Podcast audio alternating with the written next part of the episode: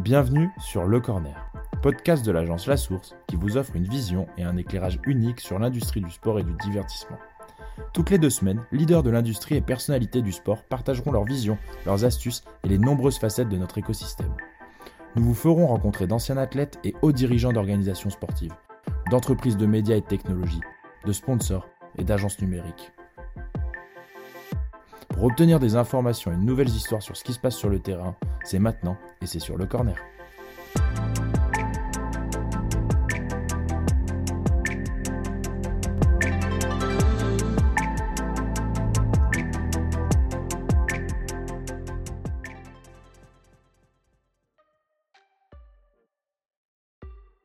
Pour cette fin d'année, nous vous avons préparé un best-of de 2021.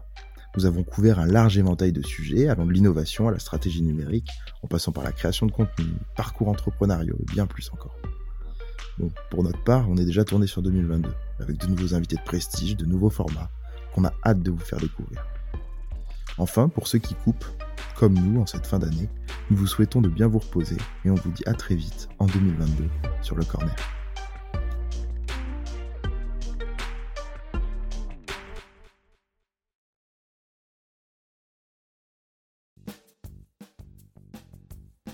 Bonjour à tous, bienvenue sur ce nouvel épisode Le Corner. Ça fait déjà rire Samuel parce qu'il adore mes introductions. Aujourd'hui, on accueille Mathieu Scrivignac, CDO du groupe Euromédia. Salut Mathieu. Bonjour à vous deux. Salut tout le monde. Donc moi c'est effectivement Anthony Baca. Aujourd'hui je suis euh, Deputy Digital Director au, sein du Paris Saint-Germain. Moi je suis Yann Bafalio. Je travaille chez Avasport et Entertainment, la branche euh, euh, de marketing et communication sportive du, du groupe Avas. Aujourd'hui on a le plaisir de recevoir Emmanuel Alix en charge de toute la partie digitale chez, chez l'équipe. Je me présente moi donc Vincent Batigne. J'ai 46 ans. je suis marié. J'ai deux enfants. Je suis depuis un peu moins de deux ans DGA de la Fourmi. Aujourd'hui j'ai le plaisir d'accueillir Guillaume Vernias. Alors Guillaume, tu es euh, Partnership Développement et e-sport manager au sein de, Alpine F1 Team maintenant. Je suis Cyril, euh, Cyril Nardon, je suis père de famille et, quatre enfants et, entrepreneur euh, depuis un peu plus de cinq ans.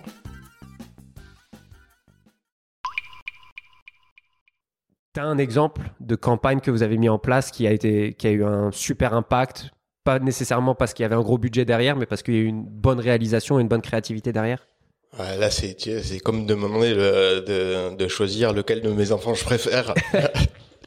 je pense qu'il y a un truc dont on est euh, vraiment fier, c'est euh, c'est euh, tout le boulot qu'on fait aux côtés d'Uber Eats depuis un an maintenant, parce que c'est assez symbolique ou symptomatique de tout ce que je te disais, je te disais avant, c'est-à-dire que euh, on travaille pour une marque euh, américaine, non endémique, enfin qui fait pas partie euh, de l'univers du sport, qui a clairement un déficit de considération en France de manière générale et qui choisit le sport et le football en, en l'occurrence pour essayer de corriger une partie de cette perception. Et la réponse qu'on a auprès d'eux, et c'est une réponse ultra culturelle, je pense tant sur la Ligue 1 que sur l'Olympique de Marseille.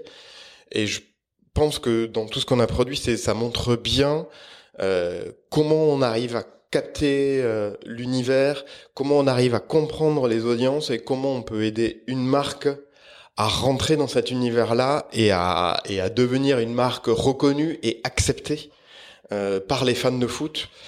Euh, et, je pense qu'on est en train d'y arriver. Donc évidemment, on le fait pas seul. Euh, la marque elle-même a plein de super euh, opportunités, plein de super projets. Il y a d'autres agences qui bossent aussi dessus.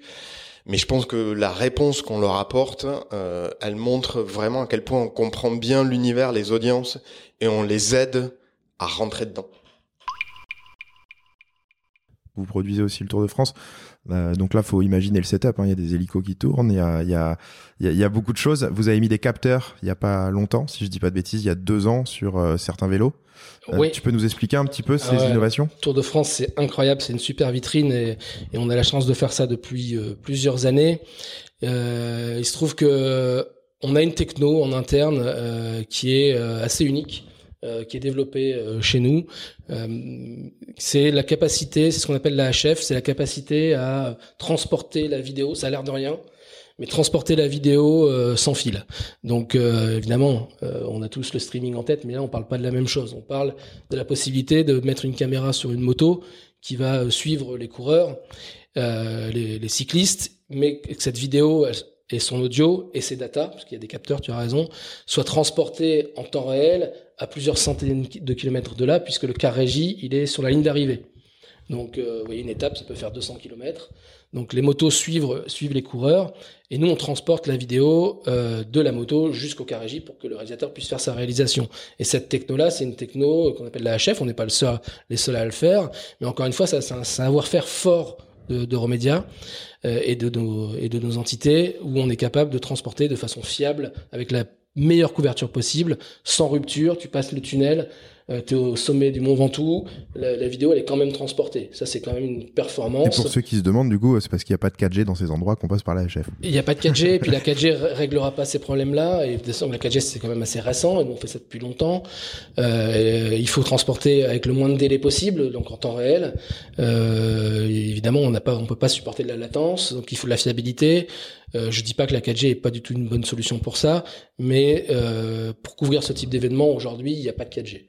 C'est vraiment essentiellement de la, HF, relayé par hélicoptère et par avion, effectivement, tu le disais, David, euh, parce que ce signal vidéo, nous, c'est de la radio, donc on l'envoie, il est relayé par un hélicoptère, puis après par un avion qui est encore plus haut, suffisamment haut pour pouvoir voir la ligne d'arrivée, pour être vu depuis la ligne d'arrivée. Donc c'est vraiment une chaîne complète qu'on propose. Euh, on a parlé de la vidéo, on a parlé de l'audio, mais il y a les data, tu, tu évoquais les capteurs. On a mis des capteurs avec euh, notre partenaire ASO sur notre client et partenaire ASO sur, sur les coureurs, sur les cyclistes, pour aller capter effectivement de la donnée en temps réel et s'en servir après pour faire de la statistique, pour expliquer la performance. Toujours aussi, euh, ça c'est une composante forte chez nous, le, de, travailler sur le storytelling, d'amener des moyens techniques pour améliorer le storytelling. On le fait grâce à la data, mais on avait, on a mis en place aussi d'autres solutions comme de la palette graphique. Euh, voilà, on est, on est proche de, de ces besoins éditoriaux et on met en place des solutions. On est, proche des services, euh, euh de, ce que le client veut, l'histoire qu'il veut raconter. Et nous, on est derrière, on est, on est les petites mains pour faire marcher tout ça. Alors, moi, il y a un truc qui, me, frappe dans, ce que tu dis, c'est que tu, nous as parlé de plusieurs territoires avec des équipes qui sont basées là-bas, mais forcément donc de plusieurs, de plusieurs euh, fuseaux horaires euh, et, tu ratisses large parce qu'on part du, Brésil, on va jusqu'en Indonésie. Euh, donc ça, c'est une vraie contrainte. Tu as une deuxième contrainte, c'est que c'est quand même un seul message que tu dois délivrer parce que c'est le message du PSG avec ce qui a été, ce qui a été décidé et, et le type de communication qui est créé autour du club. Mais tu t'adresses à des audiences différentes. Euh, enfin, comment comment t'arrives du coup à distribuer le contenu, à faire en sorte qu'il soit, qu'il respecte et euh, ce que tu as envie de dire et l'audience qui va le recevoir? Ok, il y, a, y, a, plein de questions là dans ce que tu m'as posé. Il y a plein de questions. Donc, 10 000. Euh, pour essayer de, de, rien oublier. Donc, on, on, est, pas, on est passé d'une stratégie de traduction à une stratégie de localisation du contenu. Euh, au début, on avait, on traduisait le contenu, c'est-à-dire qu'on faisait un article, l'article était traduit en espagnol, en portugais, etc. Aujourd'hui, ce qu'on essaye de faire, c'est de localiser le contenu, c'est-à-dire de créer un contenu qui soit adapté à un marché. Euh, le fan brésilien, le fan indonésien, euh, le fan japonais, il va pas attendre la même chose que, le fan français. Donc c'est important d'avoir cette stratégie de localisation. C'est aussi pour ça qu'on travaille avec des équipes qui sont implantées localement dans ces pays-là. Euh, on aurait pu prendre des équipes sur Paris et, puis tout gérer depuis Paris. Mais voilà, on a estimé que c'était plus pertinent euh, d'avoir des équipes euh, qui connaissaient le territoire sur lequel on vous laisse développer afin de créer un contenu qui soit adapté à ce territoire-là. Euh, ça, c'était un premier point qui nous a permis vraiment d'accélérer un petit peu notre notre développement à l'international. ensuite, Mathieu, l'organisation. Effectivement, le fuseau horaire, c'est 24 sur 24 entre la France, les États-Unis, l'Asie, le Moyen-Orient, etc. C'est vrai que c'est, on couvre l'ensemble du fuseau horaire dans le foot, il y a des événements qui ont lieu à, à, jour et heure fixe. Un match, hein, euh, on joue à 21h, euh, peu importe euh, s'il est 3h du matin en Chine et, et, et 17h au, Brésil, le match il a lieu à 21h en, en, France. donc pour ça, on s'adapte. Nos, nos, nos, nos, nos, agences basées localement dans ces pays-là s'adaptent et couvrent le match en live. maintenant, pour le reste du contenu, on essaye de s'adapter un petit peu au fuseau horaire local. c'est, ça va être inutile de poster une, une photo sur sur le Twitter brésilien à 3 heures du matin parce qu'on l'a posté en France euh, à telle heure. mais autant, le poster en milieu d'après-midi au Brésil pour qu'il ait un reach qui soit important. Donc on essaye de s'adapter dans la mesure du possible. Aujourd'hui, moi je, regarde beaucoup le golf à la télévision parce que j'aime bien ça. C'est super passif. Alors j'ai vu que, que, en 2020, ils ont fait pour la première fois avoir la capacité que tu puisses toi en tant qu'utilisateur choisir les, les, joueurs que tu veux suivre et regarder les caméras et que tu puisses, c'est la promesse, ne manquer aucun coup du tournoi. Oui, on, on, en a parlé avec euh, dans un autre épisode avec justement Sébastien Oudou euh, chez Canal et effectivement il le, et il le réitère d'ailleurs cette année comme quoi ça euh, le, le, public est, est, est, client de ce genre d'expérience. Et ce qui est intéressant, c'est que ça paraît à la fois super simple. Enfin, il faut, il faut, faut pas être super innovant ou, super euh, inventif pour se dire que l'utilisateur il a envie de faire ce qu'il veut quand il veut à n'importe quel moment et qu'il a envie euh, s'il a envie de parler à ses copains qu'il puisse le faire s'il a envie de choisir sa caméra qu'il puisse le faire s'il a envie de gagner des points en faisant des pronostics et savoir qui qui sera le prochain qui va tirer le corner ou prendre un carton jaune euh, en direct gagner des points et puis à la fois que ça se transforme en une expérience unique on, sait que ça va arriver. On sait que c'est là aujourd'hui on sait que ce sera là demain et de plus en plus. Je reprends mon exemple du golf je comprends toujours pas comment aujourd'hui on n'est pas en mesure d'avoir euh, plus d'informations sur ce qui se dit sur le terrain, parce que l'immersion, c'est vraiment de savoir euh, avec son caddie, il parle de quoi, quel club. Alors de temps en temps, quand il y a un micro à moins de 5 mètres, on entend plus ou moins, plus ou moins quelque chose, mais on sent qu'elle a de l'immersion à avoir.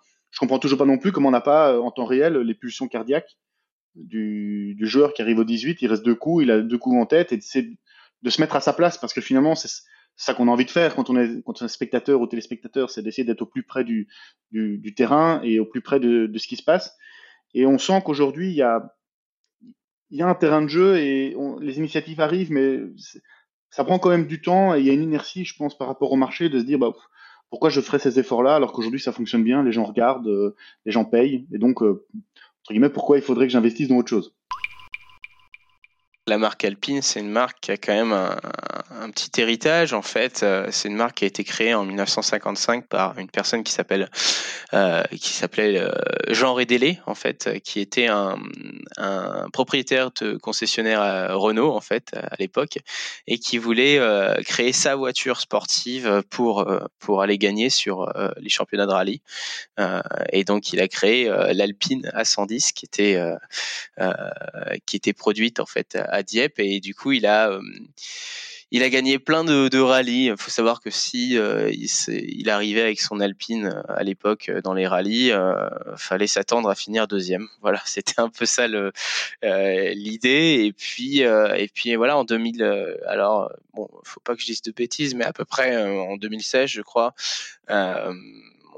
Le groupe Renault relance la, la, marque Alpine et il relance cette, cette, cette berlinette à 110 donc qui est produite à, Dieppe aujourd'hui avec euh, avec des, petits volumes. Hein. Aujourd'hui, on est autour de euh, 2000, 3000 véhicules vendus par an. Donc euh, et donc euh, quand le nouveau euh, CEO du groupe Renault, Lucas Demeo, prend ses fonctions, il décide de de pousser un peu plus la marque Alpine et, et de mettre la, la, la, marque Alpine avec, avec la Formule 1 parce qu'on a aujourd'hui une, trajectoire très agressive.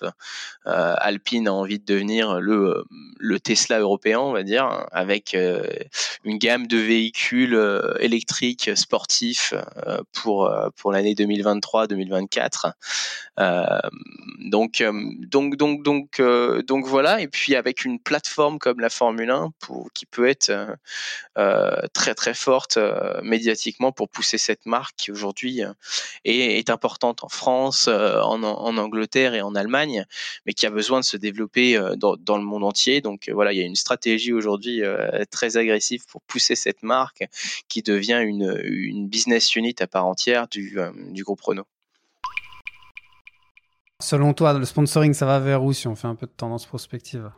Moi, je reviens à mon métier de base. Je crois fortement que euh, et les organisations sportives l'ont durement euh, s'en sont durement rendu compte euh, depuis euh, depuis un an et demi euh, avec l'impossibilité d'avoir accès aux fans dans les stades avec des plateformes audiovisuelles qui sont en train de bouger à vitesse à vitesse grand V la question de la relation avec les fans au sens large. Euh, le, le, comité international olympique dit même direct to people.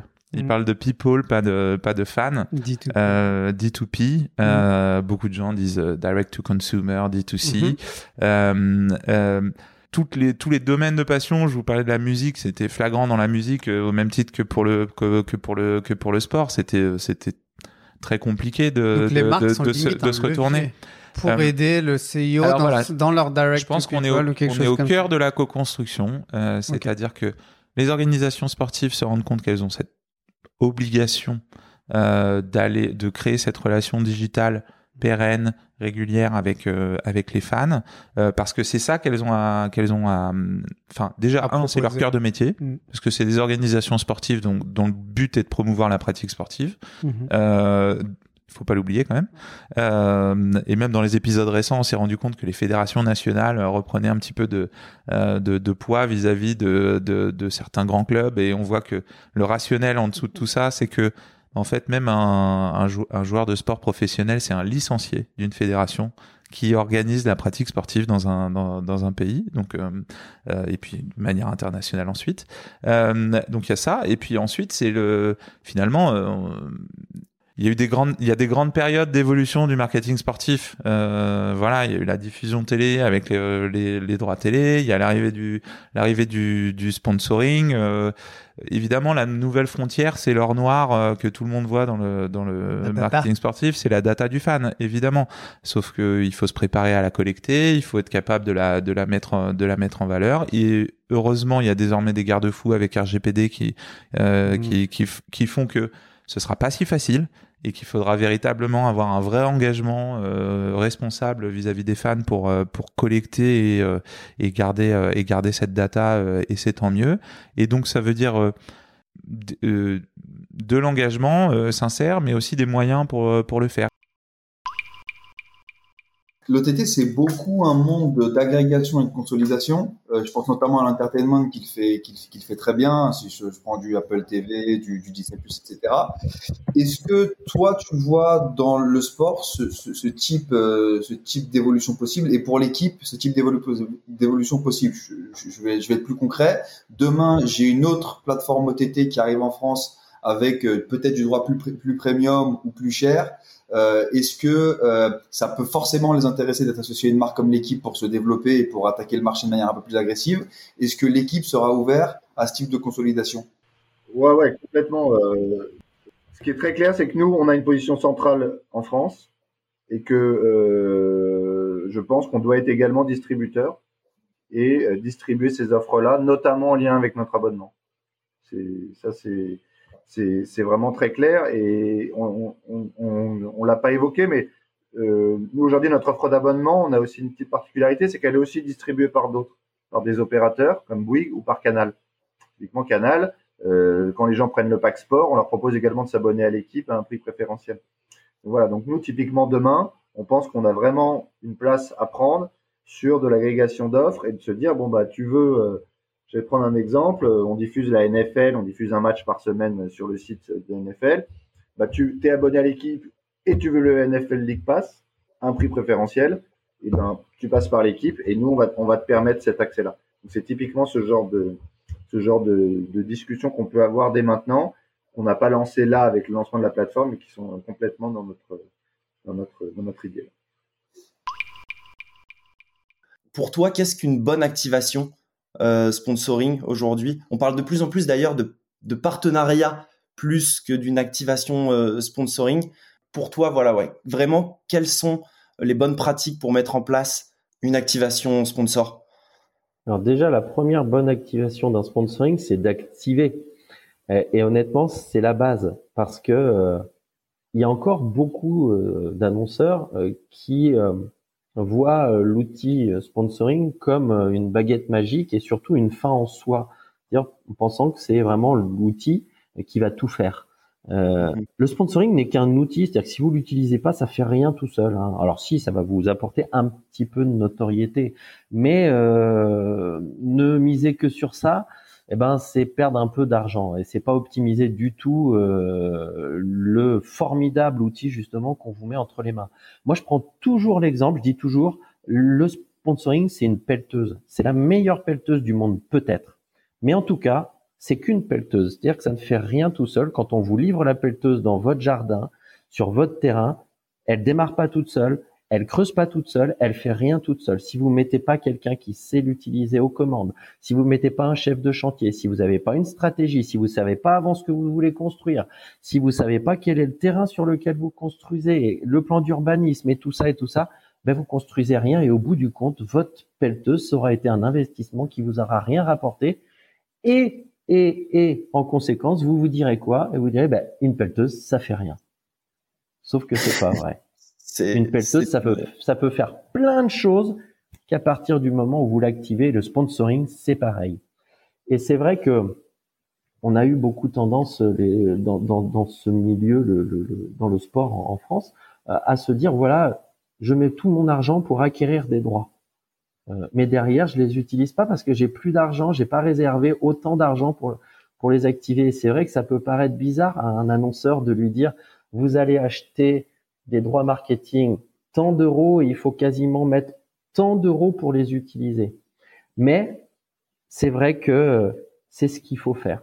C'est ce qu'il faut faire. Ça vous viendrait pas à l'esprit d'acheter une voiture sans mettre d'essence dedans. Ben là, c'est pareil. Il faut, il faut faire tourner le moteur. Quelle est ta vision pour le moment sur le, sur le marché de l'e-sport? Est-ce que tu le traites vraiment comme du sport? Enfin, donne-nous un peu ton ressenti là-dessus, sur le côté. Est-ce que c'est vraiment une, tu répliques fondamentalement beaucoup de choses qui sont dans le sport sur l'e-sport, donc finalement c'est un peu le même métier, où il y a vraiment des différences fondamentales euh, dans l'approche Il y a la logique est, enfin la logique est à peu près pareille. Donc c'est comme dans tout sport. Euh, enfin quand on parle de sport, euh, il y a plusieurs sports. quand on parle de e-sport, il y a plusieurs e-sports. Il y a plusieurs disciplines. Il y a plusieurs jeux. Donc euh, il y a FIFA, il y a League of Legends, il y a Dota, il y a CS:GO, il y a Call of Duty. Donc euh, voilà, ça c'est on peut comparer ça à du foot, du basket, du hand euh, et autres. Donc ça c'est quand même fondamentalement différent.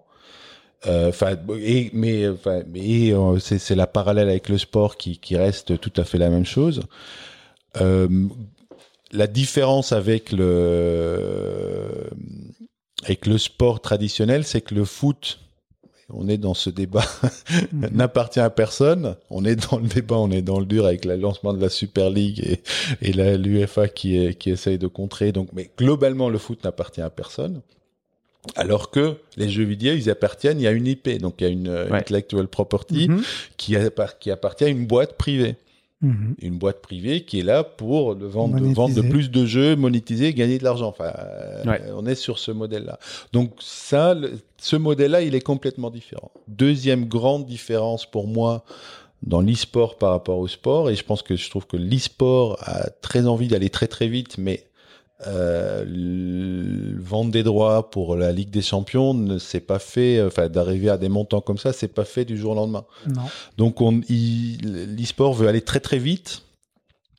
Et euh, les joueurs qui ont des, souvent des salaires assez mirobolants sur des sur des grands sur des grands des, grands titres et des, des, des grandes des grandes équipes le, le, la monétisation et les sources de revenus sont pas encore les mêmes. C'est qu'il n'y a pas de broadcast, il n'y a pas de, il y a les sponsors. Bon, il y a effectivement des grandes marques, mais c'est pas les mêmes tickets euh, que dans le sport traditionnel. Donc euh, aujourd'hui, on a, on est sur un, un truc où il y a certes un une, des, des, une, audience incroyable. Ouais. Faut pas le négliger, c'est qu'il y a une très très grosse audience. Quand une finale de League of Legends attire 46 millions de, de spectateurs uniques, je suis désolé, mais ça fait quand même un bel événement.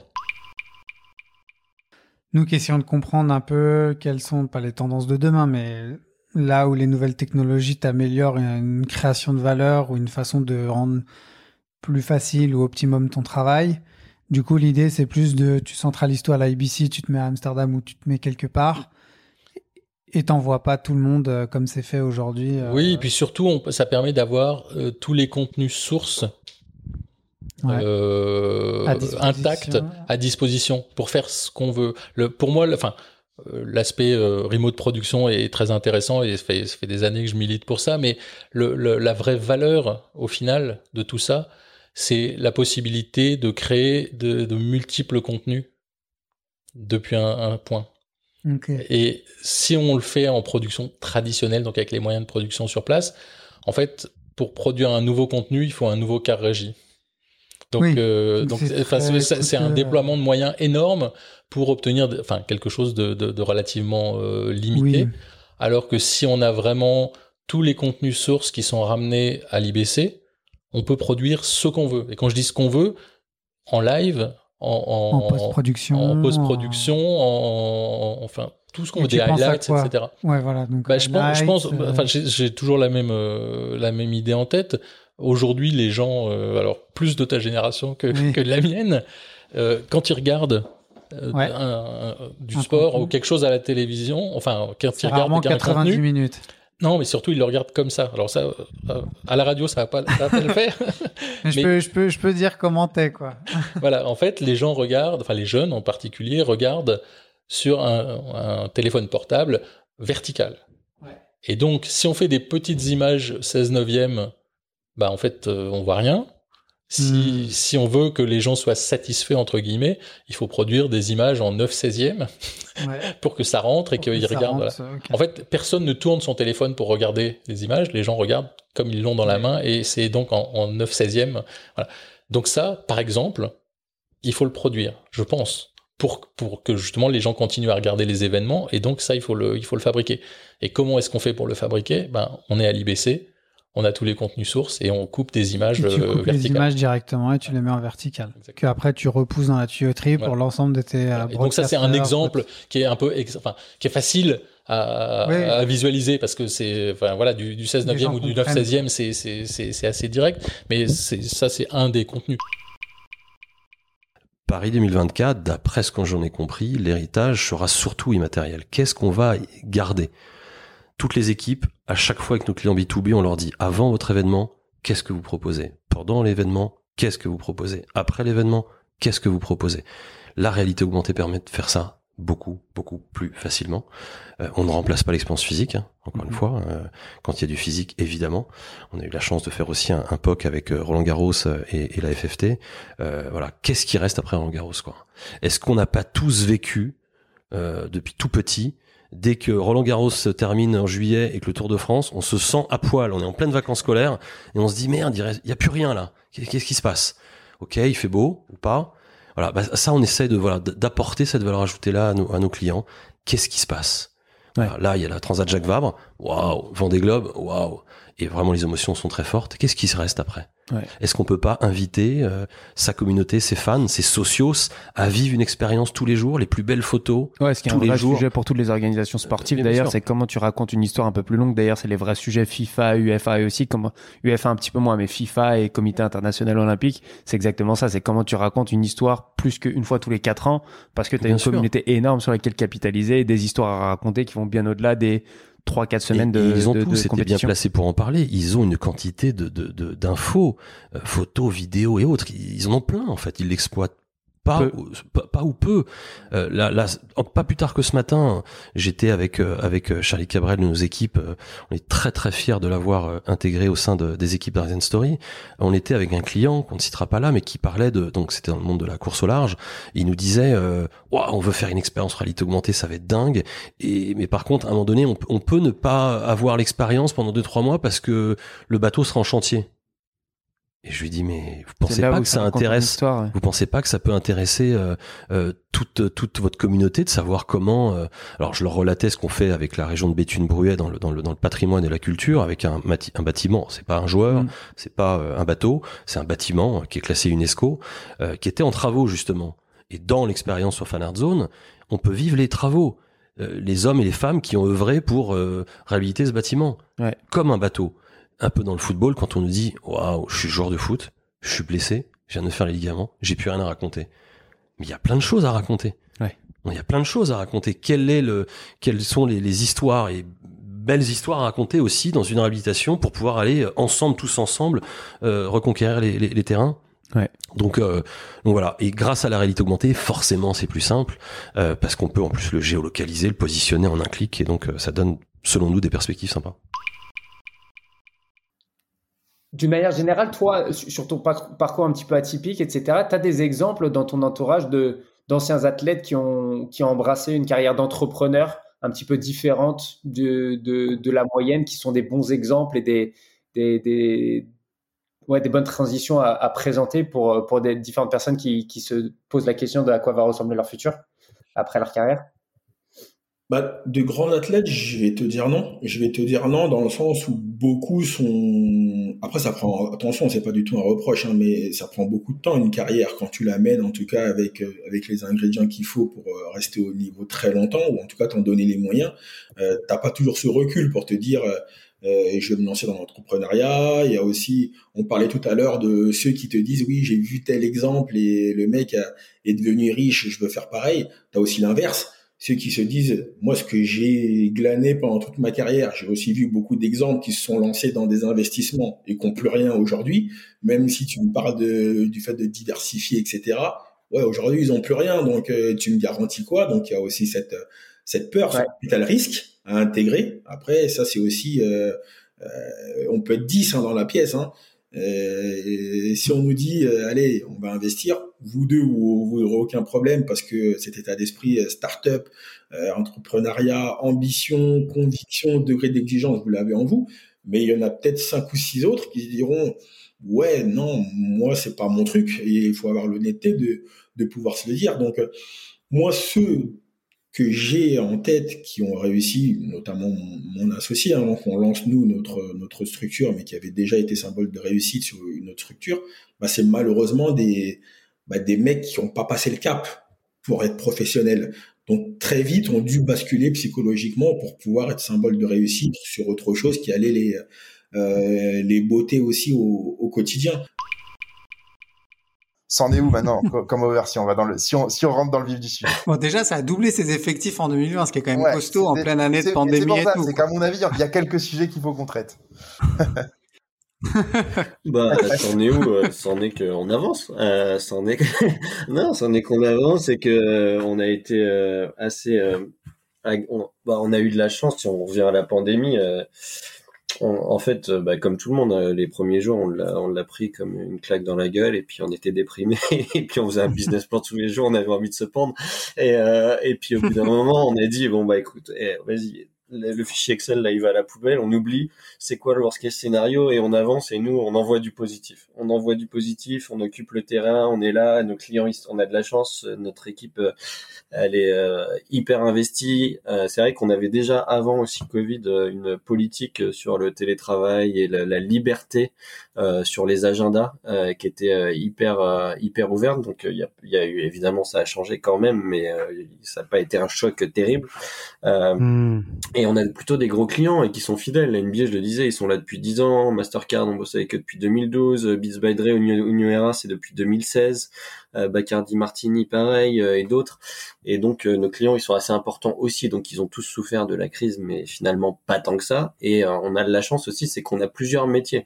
Et aujourd'hui, on est dans une certaine mesure où nos clients, ils viennent nous, ils viennent nous questionner ou nous chercher beaucoup sur une problématique qui peut être très large et qui peut pas être, qui peut ne pas être celle sur lesquelles on est d'habitude parce qu'on est crédible et qu'ils ont euh, confiance. Euh, donc, ça veut, mais ça veut dire, David, tes, tes, deux premières clés, ça a été la fidélité de tes clients et la diversification de ton offre. En gros, c'est ça qui a fait que tu as fait plus que survivre de, de, de, des deux dernières années. Ouais, alors on a, tu vois, début 2020, nous on a le match NBA qui est un gros truc pour nous, parce que moi ça fait 10, 16 ouais. ans à ce moment-là que je bossais pour la NBA, on rematch le premier match de saison régulière de la NBA en France, donc c'est un truc qui est assez cool mmh. déjà de, de, se dire qu'on fait partie de ça. Et puis on avait quatre clients sur ce match, donc la NBA, Beats by Dre, New Era et Touquet. Euh, donc on a été très visible avec ça. On a eu deux, deux prix stratégie l'année dernière, on a été élu dans le top 5 des agences et autres, donc ça, ça, ça nous a lancé l'année et en même temps euh, on a lancé euh, de, des nouvelles transverses et des euh, métiers ou, typologies de clients qui étaient notre département d'accompagnement de talent sur des problématiques de marketing et de com et d'accompagnement des médias de médias digitaux sur des problématiques de, brand content et d'intégration de marques sur leurs médias. Et ça, on l'a lancé en janvier 2020, donc avant la crise. Et ce qui fait qu'en fait, en 2020, on a toujours eu des trucs à dire. Moi, il y a une question qui me vient comme ça, Mathieu tu as joué donc euh, as joué 12 ans à Pau, donc à un certain niveau euh, à un certain niveau quand même.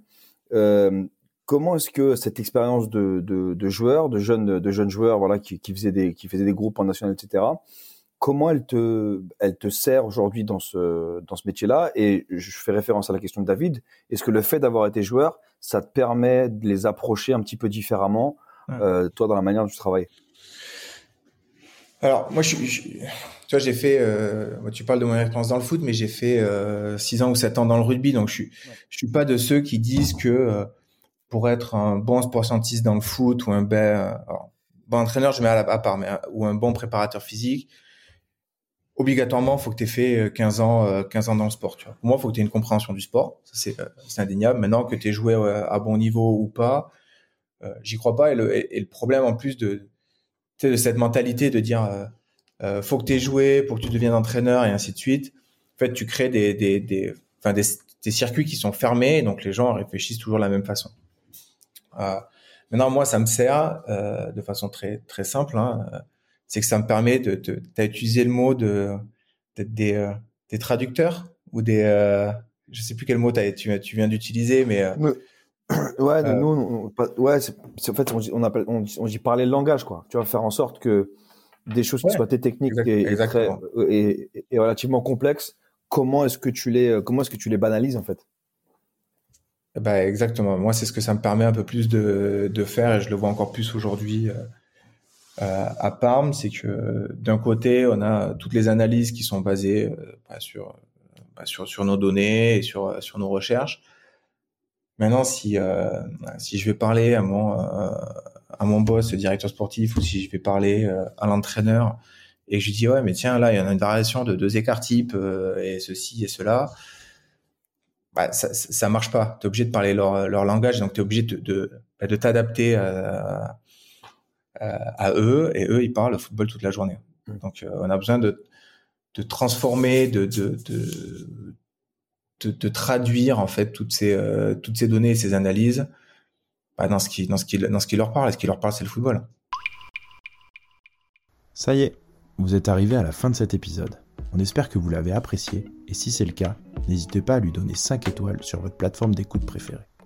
En attendant, vous pouvez toujours visiter notre site internet www.lasource.io pour en savoir plus sur nos activités ou tout simplement vous abonner à notre newsletter pour recevoir le meilleur de l'actualité, sport et tech chaque mois dans votre boîte mail. Et je vous dis à bientôt pour un nouvel épisode Le Corner. Le Corner.